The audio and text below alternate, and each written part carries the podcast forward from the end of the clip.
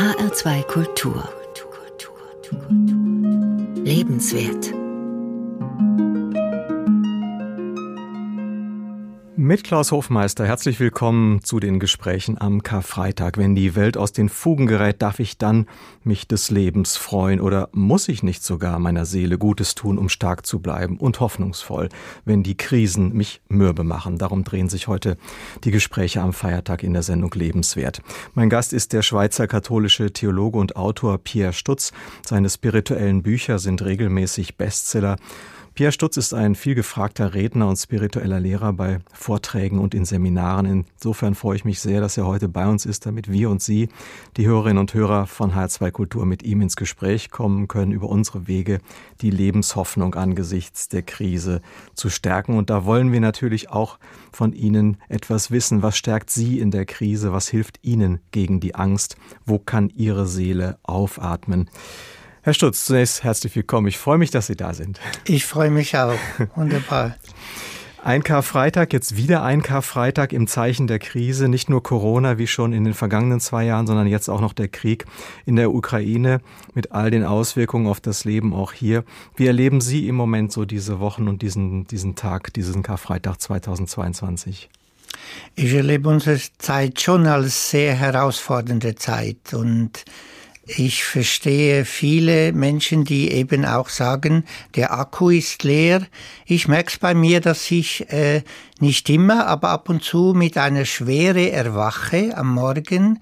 Ich tue mir schwer, mich hineinzubegeben ins Leben und ich sehe dann im ersten Moment nicht einen ganz klaren Grund, aber ich denke, diese Schwere, die liegt auch auf meiner Seele von all dem, was die letzten äh, Jahre durch Corona habe ich mich sehr oft auch immer wieder auf mich selbst zurückgeworfen gefühlt. Und Krieg ist für mich immer etwas Schreckliches. Das ist schon als Jugendlicher, ich, ich, ich, ich halte das kaum aus. Mhm. Und obwohl ich weiß, dass es 35 Kriege weltweit gibt, mhm. seit ich denken kann, ist das für mich eine ganz harte Realität. Und je näher diese Realität an mich herankommt, umso mehr fühle ich mich natürlich dann auch verunsichert und frage nach dem Ganzen, nach dem Großen, hm. nach dem Guten im Menschen. Ja. Wie machen Sie es denn ähm, persönlich, wenn Sie merken, diese Schwere, die lastet auf der Seele? Äh, Sie haben ja eben, ich habe schon zitiert, im Newsletter geschrieben, ich ertrage die Kriegsnachrichten schwer. Diese dauernden Krisenmeldungen, ähm, wehren Sie das ab? Schützen Sie sich äh, davor? Ähm, machen Sie das dann auch nur gemäßigt immer wieder oder wie gehen Sie damit um? Also ich versuche äh, ganz konkret, wenn ich morgens erwache und so diese Schwere spüre, dann äh, versuche ich sie anzunehmen. Das sage ich jetzt so leicht, ist es aber nicht. Und da hilft mir der Atem. Das ist eigentlich der Schlüssel, um mich immer wieder äh, eben in diese Realität auch hineinzuholen, dass ich mehr bin als Schwere, dass ich mehr bin als Angst. Weil ich habe jahrelang habe ich äh, so ungute Gefühle bekämpft. Und das hat dazu geführt, dass ich mit 38 Jahren zusammengebrochen bin, ein Burnout. Das hat mich wesentlich geprägt. Da ist dann auch das große Glück meines Lebens, meine Schreibquelle aufgebrochen. Aber ich versuche das nicht mehr zu bekämpfen, sondern ich versuche es anzunehmen in der Erinnerung, dass das ein Teil von mir ist und das ist dann schon ein kleines Aufatmen. Also der Stachel ist dann schon weg. Hm. Gibt es denn auch konkrete Maßnahmen von Selbstschutz, also dass Sie dann sagen, in bestimmten Situationen mache ich die Nachrichten erst gar nicht an? Ja, das gehört auch für mich äh, zum Leben. Ich empfinde mich ja sehr als spirituell politischen Menschen. Und ich habe aber gelernt, wenn ich mich den ganzen Tag informiere, dann, dann verliere ich immer mehr an Kraft. Und ich versuche mich einmal pro Tag regelmäßig zu informieren, indem ich Radio höre oder Videotext. Und dann aber versuche ich, eben auch in mich zu gehen und zu spüren, was kann ich heute ganz konkret tun? Mhm. Wo kann ich am Ort, wo ich bin, etwas zu, etwas verändern? Mhm. Weil das ist für mich auch ein ganz zentrales Lebensthema. Ich möchte der Angst nicht die Regie überlassen in meinem Leben. Und die Angst, die, die hat so was Grenzenloses, so was Bodenloses. Die will immer neues Futter. Und da, da, da möchte ich Widerstand leisten und sagen, nein, ich bin nicht nur Angst und ich versuche eben ganz konkret herauszufinden, was kann ich heute tun. Und dann ist auf das eine ist für mich die Bewegung, dass ich äh, eine Stunde gehe, in die Natur gehen, ist für mich eine Kraftquelle. Es ist dann natürlich auch konkret mich engagieren, mir überlegen, wo ich spende, wo schreibe ich, unterschreibe ich Protestbriefe, wo begegne ich Flüchtlinge. Das ist auch etwas ganz Wichtiges, weil sonst ist das alles so abstrakt und diffus. Mhm. Und je, je, je diffuser und je bedrohlicher das Leben wird umso mehr braucht es das ganz Konkrete. Es braucht Augenblicke, also im wahrsten Sinne. Ich, und sobald ich dann einen Menschen anschaue und merke, ich kann mit ihm ein Stück Weg gehen, ich kann ihm das ganz Schwere nicht einfach abnehmen, aber ich kann sagen, ich bin auch da und es sind noch viele andere da, dann wird die Angst äh, relativiert, die Schwere wird relativiert äh, und das hilft mir mhm. dann ja. konkret weiter. Es gibt ja andererseits auch so eine Stimmung von Menschen, die sagen, ach, ich sehe das zwar, aber ich bin ja nicht wirklich andauernd im, im Krisenmodus oder ich will mir auch jetzt nicht so eine Lebens-, so eine Krisenangst irgendwie einreden lassen. Also da eher so eine Abwehr. Ist das, ist das, empfinden Sie das als gesund? Zumindest, ich meine, man merkt daran ja auf jeden Fall, dass Menschen sehr unterschiedlich auch mit Krisen umgehen. Hm. Also eben lernen, sich zu schützen, das ist etwas, was mir gerade die letzten Jahre eigentlich immer wichtiger geworden ist. Und das ist für mich auch eine Grundhaltung, weil es geht darum, ich kann ja nicht geben, wenn ich nicht Kraft geschöpft habe. Und es geht ja um diesen Urrhythmus, dass ich äh, mich wieder sammle, und äh, dass ich mir etwas Gutes tue. Äh, ich bin ja ganz konkret zusammengebrochen mit 38 Jahren, weil ich irrtümlicherweise meinte, äh, jetzt christlich sein bedeutet Tag und Nacht für andere da sein. Hm. Und Jesus sagt eben nicht nur liebe deinen Nächsten, sondern wie dich selbst. Und äh, wir können den anderen nur helfen, wenn wir immer wieder unsere Ressourcen, unseren Akku auffüllen. Und das ist natürlich bei jedem Mensch wieder anders. Grundsätzlich empfinde ich das Leben oder es geht ja auch immer wieder darum, was bedeutet Glück für mich. Und Glück bedeutet für mich eben auch leicht sein, lachen können, tanzen können und es bedeutet zugleich mitfühlen zu sein. Also ein Leben ohne Mitgefühl oder liebende sein, ja, wie soll das gehen, wenn ich nicht auch verletzlich bin? Mhm. Und das ist, aber da, da soll jede und jeder selber schauen, wo da, wo da der Spielraum ist. Mhm. Aber ein glückliches Leben ist für mich nicht immer nur gut drauf sein, immer cool sein, also ganz wörtlich, ich mag nicht unterkühlt durchs Leben zu gehen. Ich möchte leidenschaftlich das Leben genießen und dann, dafür steht ja auch Karfreitag, im Französischen heißt es ja Passion.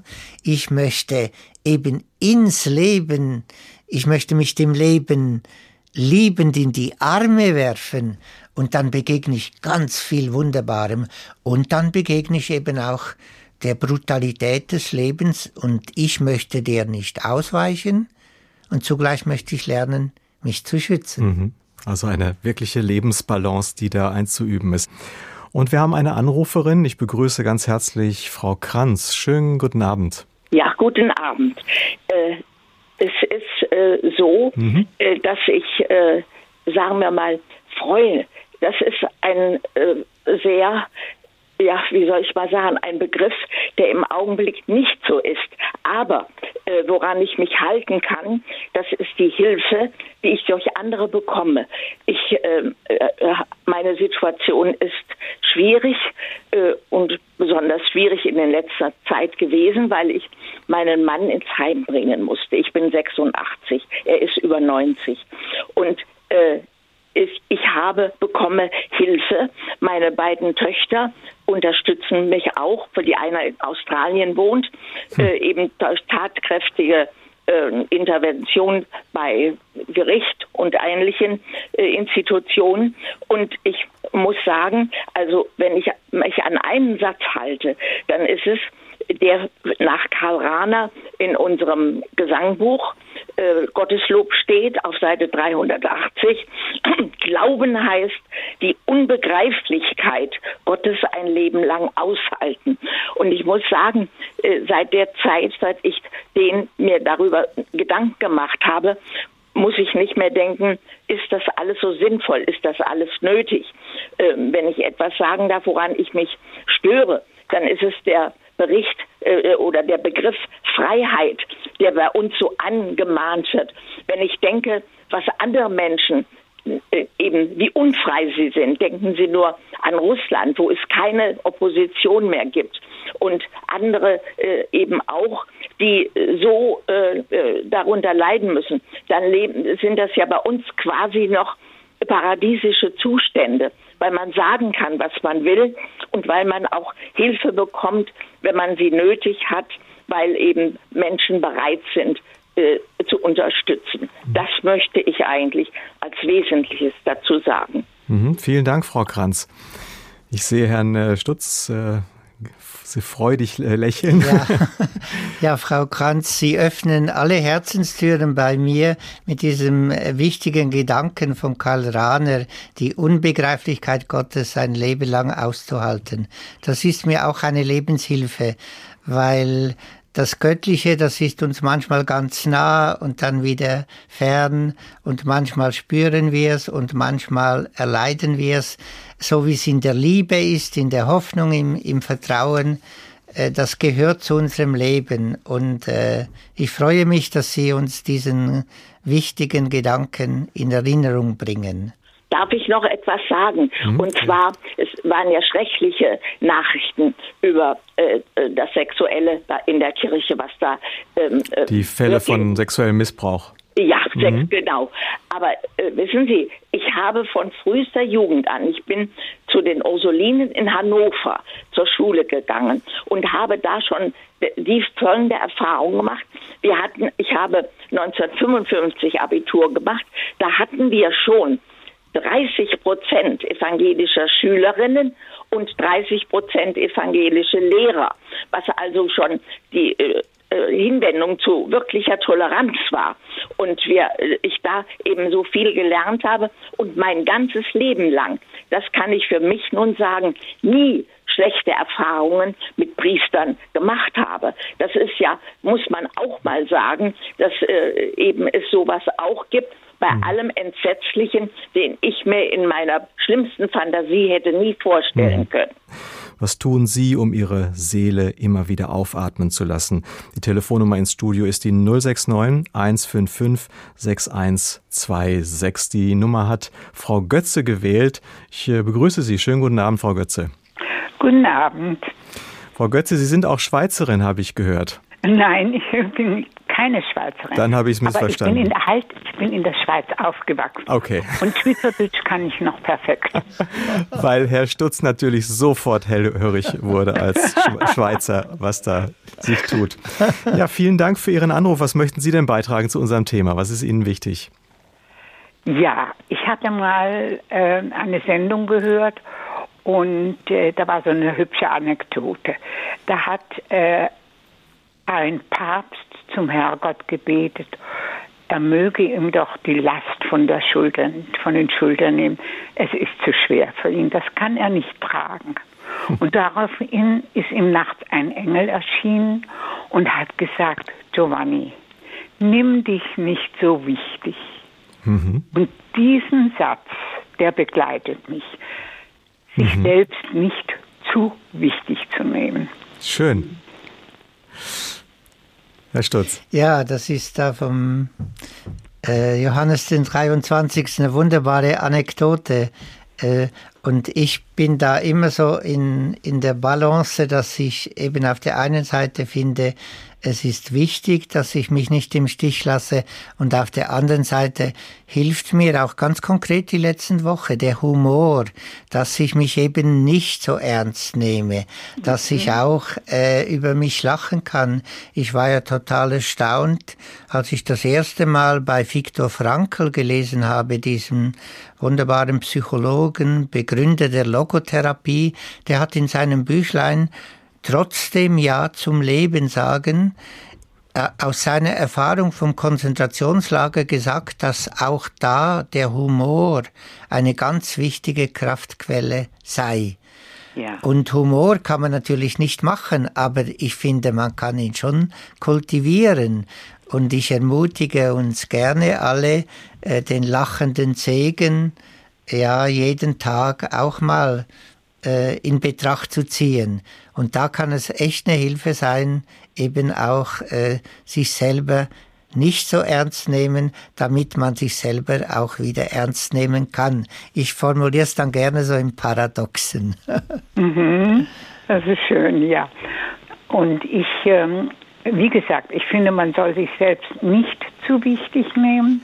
Man soll sich lieber äh, dem widmen, den Nächsten, den Nachbarn, also ich jetzt in meinem Umfeld, ich bin also über 90 und wohne in einem Seniorenheim, in einer sehr, sehr wunderschönen Wohnung. Und zwar habe ich eine Turmwohnung. Ich wohne in einem Turm mhm. mit Aufzug. Und, äh, also wie Rapunzel. Ja, genau. Genau, ja. ja Aber der Prinz, der kommen will, der braucht nicht an meinen kurzen Haaren hochzuklettern, der kann den Aufzug nehmen. Na, das ist ein tolles Angebot, Frau Götze. Vielen, vielen Dank. Ich schätze, da wird sich jetzt, wenn Sie so äh, charmant reden, schon der eine oder andere Prinz vielleicht noch bei uns melden hier. Vielen Dank für Ihren Anruf habe ich gerne gemacht. Und auf Wiedersehen, ja. Auf Wiedersehen, Frau Götze. Alles ja, Gute. Freut mich, mal einen Schweizer hören. Ja, schön. Wunderbar. Sehr schön. Gut, die Schweizer übernehmen hier die Sendung. Ja, das ist eine, eine wichtige, äh, eine wichtige Stimme zu dem Ganzen, denn wir haben ja heute den Karfreitag und wenn wir über Leid reden und auch über die Bewältigung ähm, des Leides oder auch wenn wir den Charakter dieses Tages sehen, Sie haben eben die Situation aus dem äh, Konzentrationslager geschildert. Auch in extremem Leid kann das eine, eine Hilfe sein. Aber gut, die kulturelle Prägung dieses Tages ist natürlich ganz anders. Sie ist äh, bei weitem nicht so, sondern sie ist geprägt vom Ernst. Aber hat denn in einer ja wirklichen Krisensituation dieser Tag eine, eine Botschaft? Es ist ja im Grunde die Geschichte einer wohl schwersten Krise von einem Menschen. Es geht um Tod, es geht um brutalen Tod, Tod durch Hinrichtung. Hat dieser Tag so für unsere Situation jetzt gerade auch vor dem Hintergrund des Krieges ähm, eine Botschaft? Kann man sowas formulieren, Ihrer Meinung nach, Herr Schutz? Also ich bin schon sehr dankbar, dass wir Karfreitag auch als Feiertag haben, obwohl natürlich viele den nicht mehr so bewusst feiern so wichtig mir das Lachen ist, so ganz entscheidend ist für mich im Leben die Tränen, das Schreien, das ist für mich auch pralles Leben. Also äh, ich, ich kann mir ein Leben nicht vorstellen ohne Tränen, ohne, ohne Schreien nach Sinn. Und äh, wenn mein Lebensfreund aus Nazareth ähm, in der Extremsituation ist, der brutalen Ermordung mit dem Psalm 22 schreit, Mein Gott, mein Gott, wozu hast du mich verlassen? Ich betone ganz stark dieses Wozu. In vielen Bibelübersetzungen heißt es Warum. Ich habe gerne bei Ruth und Pinkas Lapide gelernt, dass vom Hebräischen her das eben heißt Wozu. Und da wäre für mich so eine Spur, eben wenn uns die Härte des Lebens trifft, dann ist die Warum-Frage uns sofort präsent. Und, aber viele von uns machen die Erfahrung, dass auf die Warum-Frage keine Antwort äh, sich findet. Und da ist, die Hilfe, ist mir die Wozu-Frage keine Patentlösungen. Angesichts der Härte des Lebens gibt es keine Patentlösungen. Aber es gibt Spuren und die Spur des Karfreitags weist aus, wir Menschen haben in uns auch eine Kraft, Schweres auszuhalten. Das gelingt mehr oder weniger. Aber die, die Frauen, Maria, Johannes, die da am Kreuz stehen, und einfach dabei bleiben, ohne Worte, das ist eine ganz wichtige Lebenshilfe. Und ich wünsche, dass wir das wieder neu entdecken, dass wir uns verabschieden von diesen Vorstellungen, wir müssten immer gleich eine Lösung haben. Wenn wir da bleiben, wenn wir es aushalten, wenn wir umarmen, wenn wir eine Hand halten, wenn Tränen fließen, dann ist das die Lösung, weil dann kommen wir wieder in, in Berührung mit dem Leben und mit diesem, ja, mit diesem großen Geheimnis auch, dass eben das Leiden zur Liebe gehört. Mhm. Wir sollen alles tun, um Leiden zu verhindern und zugleich, meine ich, sei uns aufgetragen, dass es, äh, es gibt keine Liebe ohne Leiden.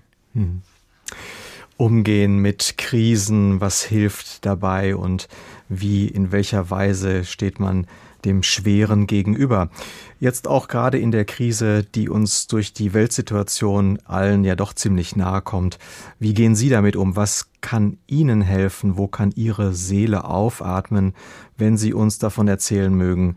In die Telefonnummer ins Studio lautet 069 155 6126. Und ich darf jetzt begrüßen Herrn Häbel. Schönen guten Abend, Herr Häbel.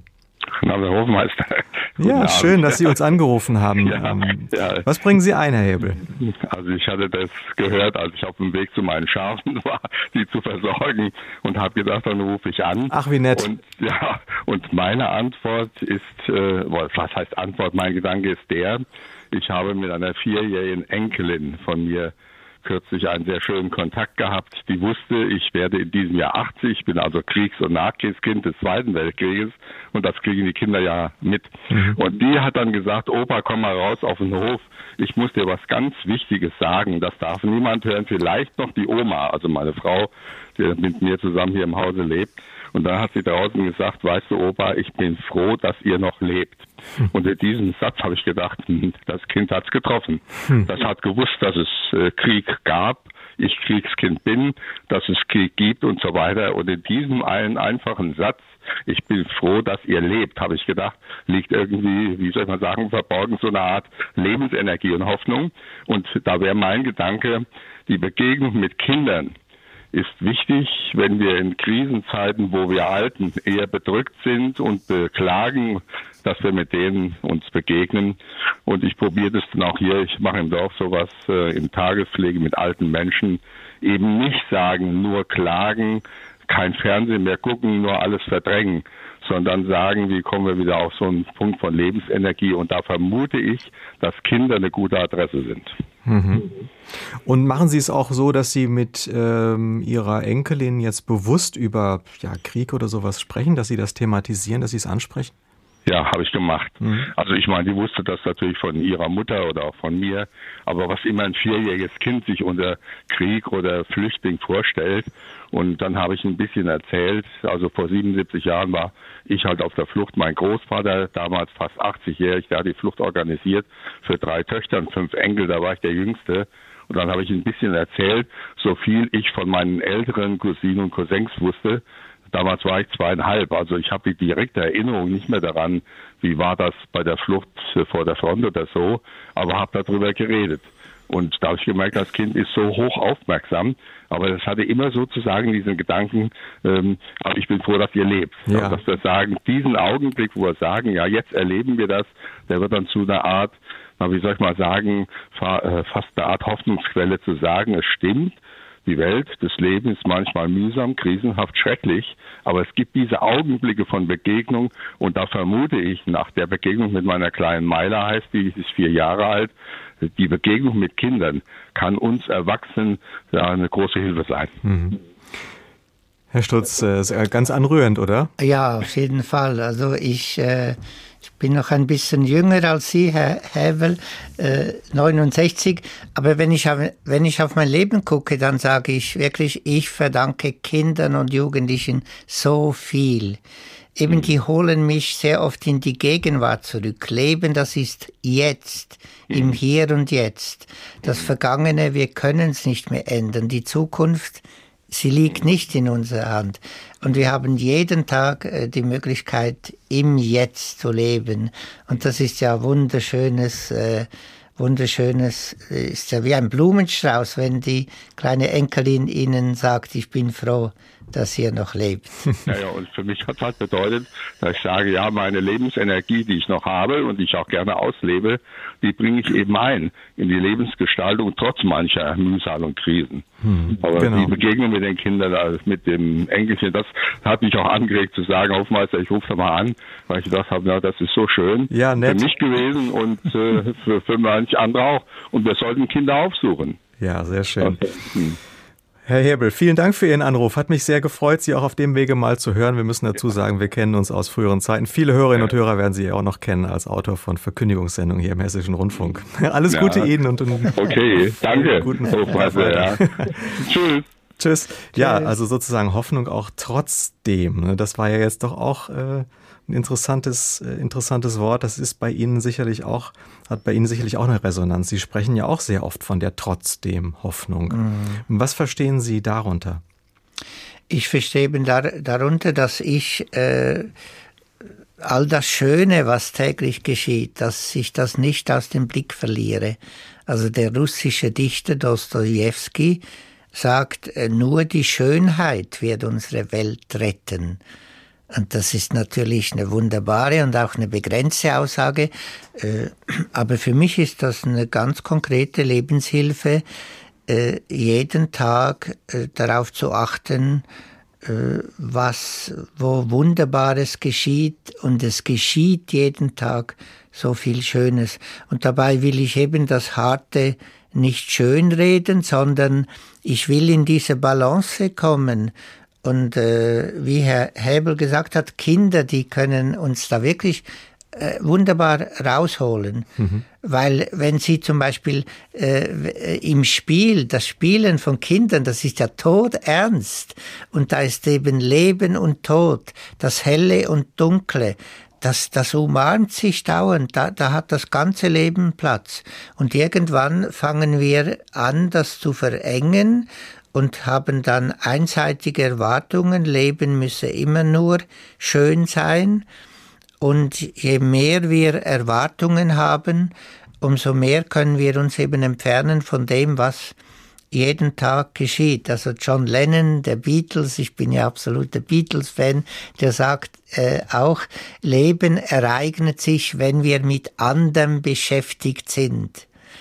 Und das heißt, wenn wir, ich kenne diese Gefahr, ich rechne Sorgen hoch, äh, die, die nie eintreffen. Und da gibt es wirklich interreligiös diese Einladung, ins Jetzt zu kommen und das Schöne auszukosten, zu genießen. Äh, also der Frühling ist ja Jetzt ein Angebot, ein, ein wunderbares Angebot. Und ich begrüße jetzt äh, Frau Nickel. Schönen guten Abend, Frau Nickel. Guten Abend, Herr Hofmeister. Ja, was, äh, welcher Gedanke kam Ihnen, als Sie uns zugehört haben? Was möchten Sie beitragen? Ja, mehrere. Mhm. Erstmal, die Pandemie hat mich nicht sehr berührt. Ich wohne außerhalb meiner kleinen Stadt hier, Bad Homburg. Und ja, irgendwie war ich da. Ich hatte nie eine Grippe und ich war einfach, da war ich zuversichtlich. Mhm, wie schön. Und dann, dann mhm. kam der Krieg. Und mhm. dann bin ich wirklich in ein schwarzes Loch gefallen. Mhm. Wow. Ja. Und dann da, da, an Schlafen war nicht zu denken und ja. So, dann habe ich mir gesagt, das ist ein ganz Teil auch egoistische Angst. Das kann ja auch zu uns rüberschwappen. Und wenn der auf eine Atombombe drückt und so weiter und so weiter, dann habe ich mir klar gemacht, so, und wenn das passiert, dann musst du ja Kraft haben. Du kannst dich ja nicht jetzt schon mit der Angst so kaputt machen, dass du dann nur noch ein Wrack bist. Das geht ja gar nicht. Dann habe ich angefangen, Freude zu suchen. Und was Herr Stütz sagt mit dem Atmen, das ist so wichtig. Dann habe ich also wirklich sehr bewusst tief geatmet, tief geatmet und dabei immer gedacht, ich wünsche mir Licht und Frieden. Licht und Frieden. Das ist ein, ein Mantra, das ist richtig schön. Mhm. Und eines Tages habe ich gedacht, so, und nicht nur mir, ich wünsche genau das dem Putin. Licht und Frieden dem Putin, damit er das nicht mehr nötig hat, sich so schlecht zu benehmen. Mhm. Das ist eigentlich jetzt meine ganze, mein ganzes Rezept. Ja. Mhm. Das mache ich nachts immer, wenn ich wach werde, Licht und Frieden für den Putin. Mhm. Mein Gott, ich weiß nicht, ob sowas ankommt. Das heißt, der Energien gehen, gehen über Grenzen. Ja. Aber mindestens mir hilft es. erinnert mich an den alten buddhistischen Satz, äh, im Grunde eine Grußformel, mögen alle Wesen glücklich sein. Ja. Ne? Also das ist ja auch nicht beschränkt und ich glaube, Putin kann es natürlich äh, besonders gebrauchen. Der kann das verdammt nochmal gebrauchen, ja. Mhm. Schön. Also zwei Dinge haben Sie uns äh, zugespielt. Einmal das Atmen, aber dann auch dieses Mantra. Herr Stutz, mögen Sie darauf reagieren? Ja, sehr gerne. Ich kann das äh, nur immer wieder sagen, der Atem, der ist der Schlüssel zu unserer Kraftquelle, zu unserem inneren Ruheort und äh, sobald die Angst uns eben packen will oder wenn es die Panik ist, dann machen wir ja sehr oft reflexartig genau das, was uns nicht gut tut. Also wir ziehen den Bauch ein, wir atmen ganz kurz, atmig nur bis im Brustbereich. Wir ziehen die Füße hoch äh, und das ist für mich Alltagsspiritualität, nenne ich das. Wenn ich spüre, da will was Dunkles mich äh, äh, umfangen, dann ist mein erster Gedanke atmen, durchatmen. Zweiter Gedanke, wo sind meine Füße? Äh, wenn ich mich bodenlos fühle, dann kann ich das nur verändern, wenn ich eben ganz konkret mit meinen, mit beiden Füßen auf dem Boden stehe. Der Boden, der Boden ist immer da. Mein Hoffnungsgrund ist da. Nur wenn ich ihn nicht nutze, weil ich die Füße hochziehe, dann entziehe ich mir diese Kraft. Äh, und eben auch nachts, wenn ich erwache und nicht äh, einschlafen kann, dann lege ich die Hand auf meinen Bauch, auf meinen Herzbereich und ich atme. Und dann kommt der zweite wunderbare Gedanke, den Sie einbringen, durch ein paar Worte eben Vertrauen, dass sich auch durch das ganz unscheinbare Atmen äh, die Friedenskraft auf der Welt verstärken kann. Ich gehe regelmäßig an Demonstrationen. Ich wohne in der Friedensstadt Osnabrück. Ich bin auch mit Fridays for Future Jugendlichen gerne unterwegs. Ich schreibe ich schreib regelmäßig Protestbriefe mit Amnesty International. Das ist mir wichtig, an die Öffentlichkeit zu treten.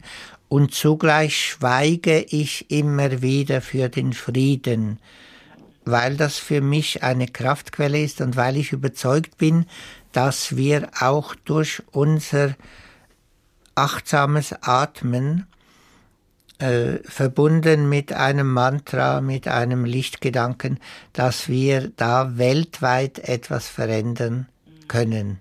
Mhm. Ja, das ist ja eine volle Bestätigung dessen, was Sie als Erfahrung eingebracht haben. Schön. Frau Nickel, vielen Dank für Ihren Anruf. Und ich danke noch für den Schubert. gerne.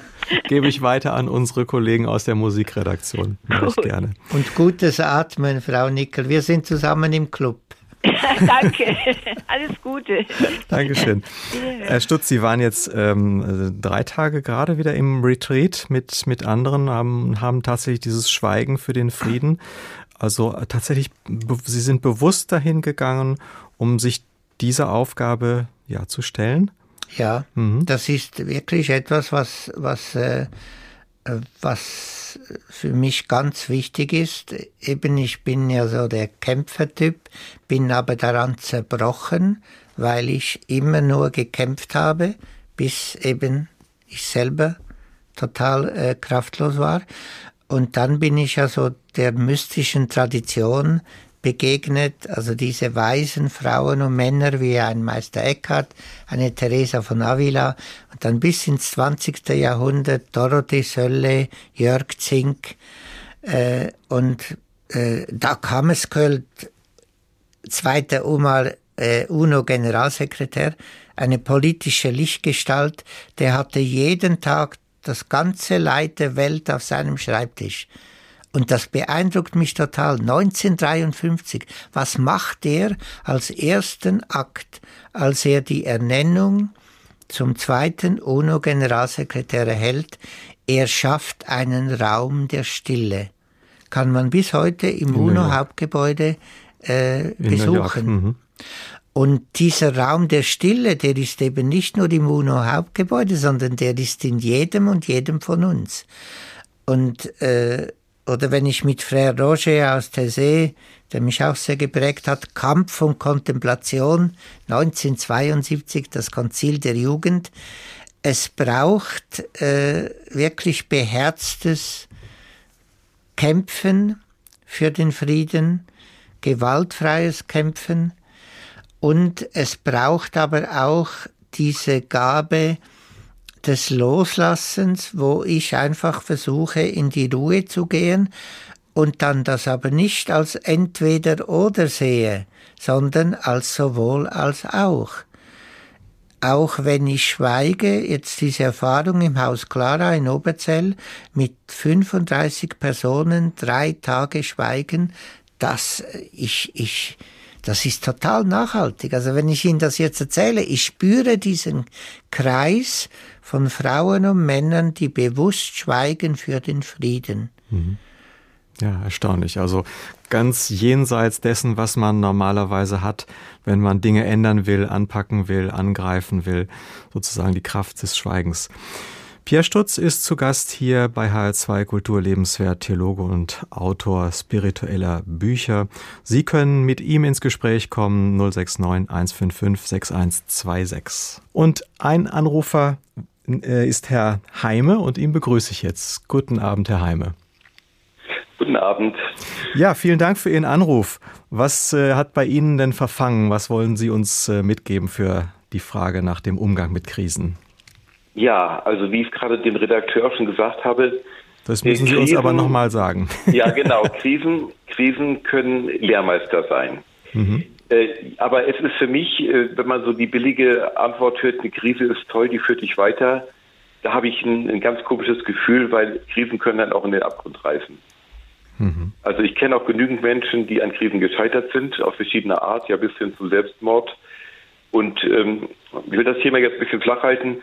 Für mich ist es so, wenn man kreativ äh, zur Krise stehen kann, wenn man Abstand gewinnen kann, auch ein bisschen im Sinne von, von dem Interviewpartner, dann hat man die Chance zu sagen, was ist die Sprache der Krise, was kann ich daraus lernen. Mhm. Also die Krise als Lehrmeister, aber eben nicht leichthin gesagt, sondern ähm, es ist äh, tatsächlich ja eine Krise, kann ja auch eben in die, ähm, in die negative Entscheidung gehen. Herr Stutz, was, äh, was ist das Stichwort Lehrmeister? Was weckt das bei Ihnen, Krise als ja, Lehrmeister? Das weckt, äh, das weckt so das Verwandlungspotenzial ich sehe es wie Sie, Herr Heime, auch im, im Chinesischen ist ja das Wort Krise wird als Chance und als Gefahr äh, verstanden. Und, es, und eine Krise beinhaltet das beides. Und wenn man zu schnell jemandem diese Ratschläge gibt, ich mag diese Schläge nicht, ja, das wird alles gut und du wirst da, da daran wachsen, da, da, äh, wenn das zu schnell gesagt wird, dann kann das wie, wie neu blockieren. Ich finde, das kann nur jede und jeder im Nachhinein, im Hineinwachsen, in, in eine harte Umbruchszeit, kann er das sagen. Und meine Lebenserfahrung äh, liegt auch da, dass äh, das ist eine meiner größten Hoffnungen, dass wir einander unterstützen. Dazu brauchen wir auch einander, dass wir an der Krise am Schweren wachsen und reifen können. Und zugleich möchte ich eben nicht unterschlagen, dass wir daran auch zerbrechen können, dass wir hart und bitter werden können. Äh, es, äh. Ich habe noch eine kleine Ergänzung. Mhm. Also ich bin vor hm, also 2019 bin ich durch einen Freund zum Zen-Buddhismus nochmal neu dazu gestoßen. Also immer der Buddhismus, Buddha sind schon immer wichtig für mich gewesen. Und da habe ich gelernt, dieses Abstand nehmen, nochmal neu. Stille und Abstand. Und aus dem Abstand, da kann ich einfach die Dinge erst richtig sehen. Mhm. Und zum Beispiel, wenn ein Mensch irgendwas Negatives zu mir sagt, das wäre der kleine Krieg, ja der kleine Konflikt, der entstehen kann, dann sage ich mir, ich trete zurück, ich lasse es auch gerne mal zwei, drei Nächte vergehen. Und dann kann ich das, was der Mensch aus seinem Äußeren, aus der Konstitution sagt, einfach einordnen und sagen, das Innerste ist mir heilig. Da will ich gar nicht urteilen, ja. Nur so wie er mir gegenübergetreten ist, seine Maske, das ist so das, was mich irritiert. Mhm. Und dahin zu kommen, zu sagen, und, und wo hat er vielleicht etwas unglücklich ausgedrückt oder hat, hat einfach eine, eine Situation gehabt, in der er belastet war, da möchte ich immer mehr hinkommen. Mhm. Herr Heime, äh, könnten Sie sich vorstellen, Sie haben ja eben gesagt, äh, die Krise als Lehrmeister, äh, das für Ihren Fall uns nochmal zu schildern, welche, welche Situation Sie meistern mussten? Mhm. Oder ist das zu also persönlich also, jetzt? Nein, gerne. Also ich hatte ähm, auch natürlich beruflich so hier und da eine Krise. Ich habe jetzt seit ähm, elf, zwölf Jahren eine Krise, ich sage es ganz kurz, so, so telegrammartig, 2011 Krebsdiagnose bei der Frau, doppelte Krebsdiagnose, sie hat es überlebt und wir hatten noch ein paar schöne kreative Jahre. Und 2015 hat sie aus irgendwelchen Gründen gemeint, sie will sich von mir trennen, ohne dass ich genau nachvollziehen kann, was es letztlich war. Hm. Und äh, da bin ich öfters durch die Hölle mit Rückfahrkarte. Also ich sage es ein bisschen humorvoll, weil ich auch im Beruf als Förderlehrer einfach diesen Humor brauchte. Und ähm, ich bin auch selbst sehr an der Kante gewesen, hatte aber eine ganz glückliche Kindheit. Und das ist, glaube ich, ein, ein Gut, was man gar nicht hoch genug einschätzen kann. Mhm. Einen kreativen Beruf, eine glückliche Kindheit und letztlich eine wunderbare Ehe. Mit vier Kindern, ja. Die Sie aus der Distanz jetzt als solche bewerten, positiv bewerten können. Die, Le die Lehre für Sie, die ja. Lehre für Sie, die Lehre dieser Krise. Leben Sie die heute Lehre anders? Ist, ja, die Lehre ist die, dass ich einfach neu aufs Leben zugehe. Auch zu den Kindern, da war das Verhältnis auch sehr belastet ich gehe neu drauf zu und freue mich eigentlich über Kleinigkeiten immer mehr. Mhm. Ich gehe von diesen inneren Gesamtforderungen zurück. Ich will auch gar nicht mehr zum Alten, ich will ein neues Leben beginnen, ja. Mhm. Das ist spannend. Also eine Ausrichtung nach vorne, was ja auch ja, ja eine charakteristische Hoffnungsperspektive wäre, dass man eben mhm. nach vorne schaut. Mhm. mhm. Ja, da ist ja auch eben äh, die, ich bin ja dankbar um die verschiedenen Spuren, wie ich das nenne, die buddhistische Spur oder die Spur, Spur im Islam. Ich bin da gerne mit Rumi, dem Sufi-Meister unterwegs oder auch die christliche Spur, eben der, der Kasamstag, der wird ja morgen nicht gefeiert, aber da wird ja für mich eigentlich äh, etwas total Existenzielles auf den Punkt gebracht. Etwas vom Härtesten im Leben ist, wenn das Alte nicht mehr trägt und das Neue überhaupt nicht in Sicht ist. Und dieses Aushalten von dieser Durchstrecke, äh, das ist äh, eben äh, eigentlich für mich so die archetypischste Inhalt vom Kar-Samstag.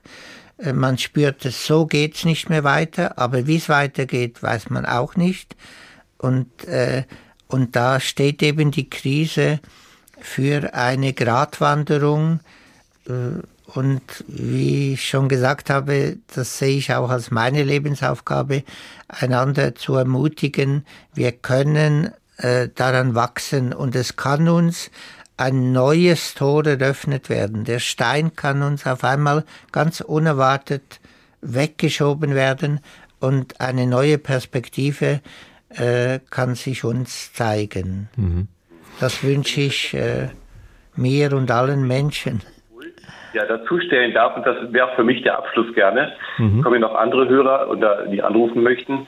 Ich habe neulich gesehen im Fernsehen, äh, also ein Bild, Frühlingssonne, eine Frau mittleren Alters vor einem ausgebrannten Wohnblock. Die Frau sagte, ich bin jeden Tag dankbar, den ich habe, den ich leben darf. Und das war für mich ein Hoffnungsbild. Hm.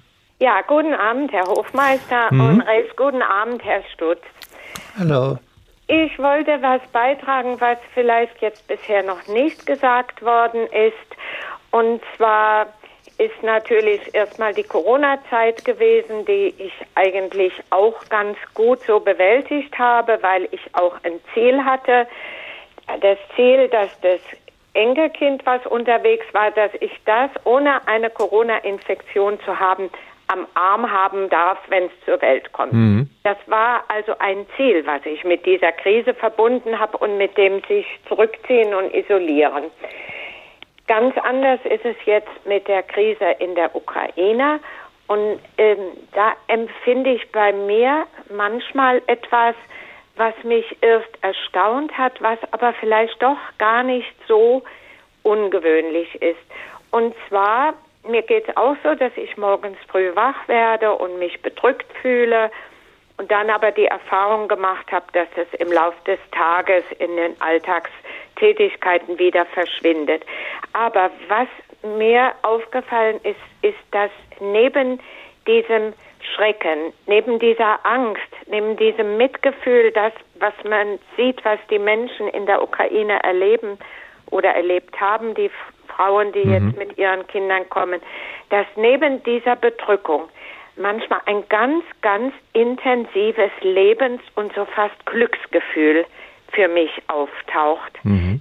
Das dauert nicht so sehr viel lange, das ist vielleicht ein Moment, aber diese beiden gegensätzlichen Gefühle eigentlich, Angst, Bedrückung und trotzdem ein Glücksgefühl, und ein intensives Lebensgefühl. Mhm. Haben Sie für sich ähm, eine Erklärung dafür, wieso beides bei Ihnen ähm, auftreten kann? Also haben Sie das für sich mal ähm, überlegt, wie das äh, zusammengeht? Also ich habe es noch nicht überlegt, mhm. aber was mir so spontan einfallen würde, das ist vielleicht Dankbarkeit. Mhm. Dankbarkeit, dass man lebt. Ja. Und ja, das weiß man ja gar nicht, wie alles weitergeht, wie das auch zu uns überschwappt. Das darf man sich ja gar nicht ausdenken. Aber ich glaube, es ist in einer gewissen Anspannung hat man dann auch manchmal dieses Gegengefühl von Glück. Mhm. Pierre Stutz, ähm, können ja, Sie was mit anfangen?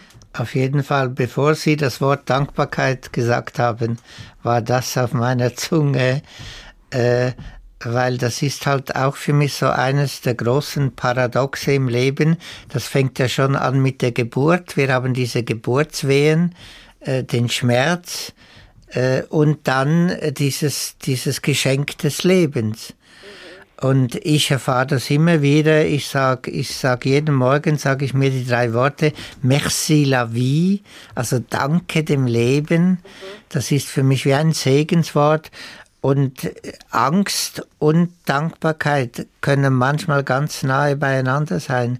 Auch Licht und Dunkelheit.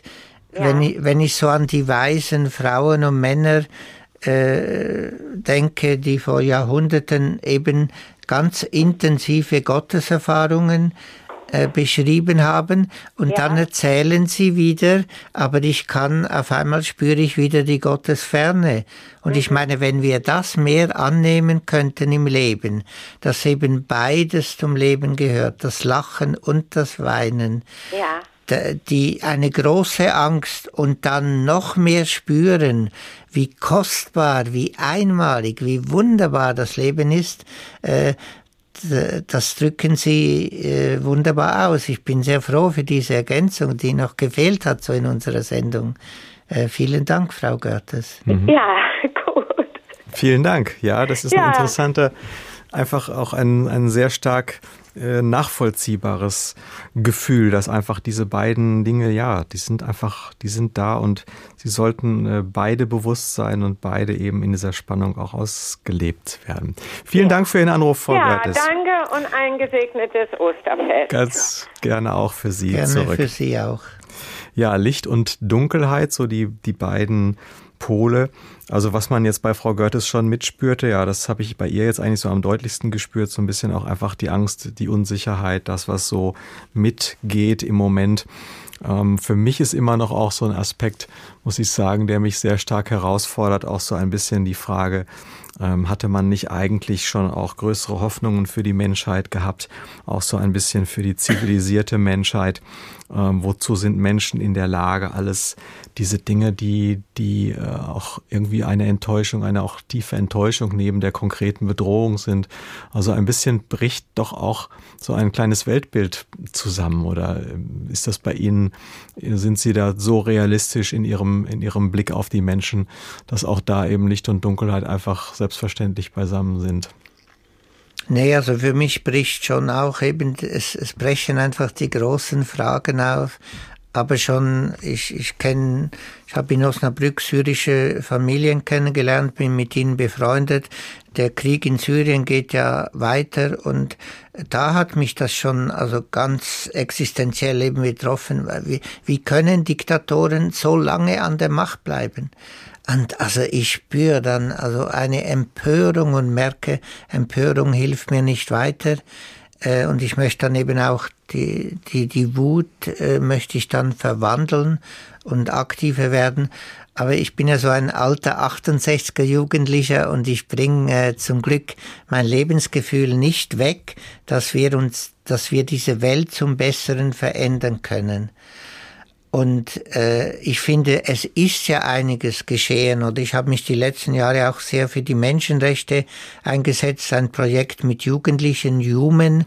Und nächstes Jahr ist ja 75 Jahre äh, Erklärung der Menschenrechte. Und es ist halt für mich immer wieder sehr bitter anzunehmen im Leben. Es ist unglaublich viel passiert und jeden Tag werden diese Menschenrechte mit Füßen getreten. Mhm. Und ich denke halt von meiner, auch von meinem evolutiven Denken, denke ich, wir Menschen, das dürfte nicht mehr passieren. Mhm. Und da ist jetzt halt so ein ganz massiver Rückschlag. Und, mhm. und ich will diese Verunsicherung aushalten. Ich will äh, mich dem stellen und bin einfach dann eben unendlich dankbar über diese große Bereitschaft von so vielen Menschen, die jetzt eben Flüchtlinge aufnehmen und zeigen, wir Menschen sind fähig, über uns hinauszuwachsen. Wir sind fähig, unsere Angst zu kurz zu kommen, zu verwandeln. Äh, und ja, der Mensch kann halt das Menschenwolf sein und er kann ein wunderbarer Engel sein. Und scheinbar gehört das zu unserer Existenz. Es ist alleweil bitter für mich. Hm. Bitter, bitter. HR2 Kultur lebenswert. Die Gespräche am Karfreitag gehen jetzt langsam zu Ende. Pierre Stutz, viele Hörerinnen und Hörer haben Sie jetzt im Gespräch so ein wenig kennengelernt. Äh, vielleicht sind Sie auch ein bisschen neugierig geworden, denn Sie haben ja sehr, sehr viele Bücher, wo Sie auch Ihre Existenz als religiöser Autor ähm, ausbreiten. Und äh, ich kann aus jetzt eigener Lektüre ihr jüngstes Buch empfehlen, Suchend bleibe ich ein Leben lang. Das sind äh, Texte, wo sie, äh, wenn ich das richtig verstehe, entlang von Psalmen ähm, sich bewegen. Also auch so in der ganzen emotionalen Welt, äh, in den ganzen emotionalen Extremen, die sich da so auch auffinden lassen. Können Sie ein bisschen was zu diesem Buch sagen? Ja, das ist eben so in der Zeit der Pandemie entstanden, wo ich auch sehr viele Begegnungen hatte, wie ich schon gesagt habe, mit syrischen Familien. Und in diesen 150 Meditationen dieses Buches Suchend bleibe ich ein Leben lang, ja, da verdichtet sich jetzt nochmal so mein, mein ganzer spiritueller Weg. Äh, das sind sehr viele Texte, wo, wo ich eben zur Dankbarkeit, zum Staunen, zum Tanzen, zum Lachen ermutige, wie es eben auch in den Psalmen ist. Und dann sind eben auch all diese Schrei- und Klagetexte, also sehr viele Friedenstexte, die, die jetzt wieder leider, leider von größter Aktualität sind. Also wo ich eben äh, meine Not aufschreibe, das ist für mich auch eine Lebenshilfe. Mhm. Ich schreibe immer noch Tagebuch, seit ich, seit ich denken kann. Aufschreiben, weil dann habe ich ein bisschen Distanz. Mhm. Und diese 150 Meditationen sind äh, für mich so wie ein Geschenk.